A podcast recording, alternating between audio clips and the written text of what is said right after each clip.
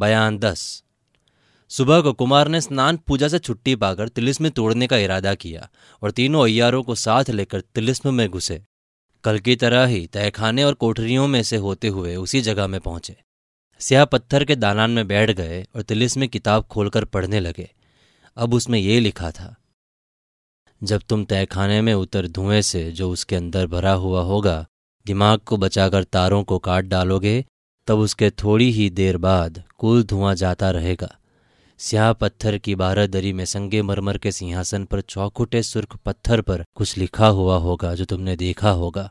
उसके छूने से आदमी के बदन में सनसनाहट पैदा होती है, बल्कि उसे छूने वाला थोड़ी देर में बेहोश होकर गिर पड़ता है। मगर ये कुल बातें उन तारों के काटने से जाती रहेगी, क्योंकि अंदर ही अंदर ये तहखाना उस बारादरी के नीचे तक चला गया है।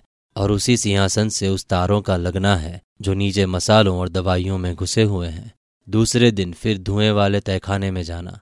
धुआँ बिल्कुल ना पाओगे। मशाल जला लेना और बेखौफ जाकर देखना कि कितनी दौलत तुम्हारे वास्ते वहाँ रखी हुई है। सब बाहर निकाल लेना और जहाँ मुनासिब समझो, रखो। जब तक बिल्कुल दौलत तहखाने में से निकल ना जाए, तब तक दूसरा काम तिलिस्म का मत करो। स्याह बारादरी में संगे मरमर के सिंहासन पर जो चौखुटा सुर्ख पत्थर रखा है, उसको भी ले जाओ। असल में वो एक छोटा सा संदूक है, जिसके भीतर बहुत सी नायाब चीज़ें हैं। उसकी ताली इसी तिलिस्म में तुमको मिलेगी। कुमार ने इस बात को फिर दोहरा के पढ़ा। बाद उसके उस धुएँ वाले तहखाने में जाने को तैयार हुए। तेज सिंह देवी सिंह और ज्योतिष जी तीनों ने मशाल जला ली और कुमार के साथ उस तहखाने में उतरे। अंदर उसी कोठरी में गए जिसमें बहुत सी तारें काटी थी। इस वक्त रोशनी में मालूम होता है कि तारे कटी हुई इधर उधर फैल रही है। कोठरी खूब लंबी चौड़ी है। सैकड़ों लोहे और चांदी के बड़े बड़े संदूक चारों तरफ़ पड़े हैं। एक तरफ़ दीवार में खूंटी के साथ तालियों का गुच्छा भी लटक रहा है। कुमार ने उस ताली के गुच्छे को उतार लिया। मालूम हुआ कि इन्हीं संदूकों की तालियाँ हैं। एक संदूक को खोल कर देखा तो हीरे के जड़ाव जान ने जेवरों से भरा पाया, तुरंत बंद कर दिया और दूसरे संदूक को खोला। कीमती हारों से जड़ी नायाब कब्जों की तलवारें और खंजर नज़र आए। कुमार ने उसे भी बंद कर दिया और बहुत खुश होकर तेज सिंह से कहा, बेशक इस कोठरी में बड़ा भारी सामान है। अब इसको यहाँ खोल कर देखने की कोई ज़रूरत नहीं। इन संदूकों को बाहर निकलवाओ। एक एक करके देखते और नौगढ़ भिजवाते जाएँगे। जहाँ तक हो, जल्दी इन सभी को उठवाना चाहिए।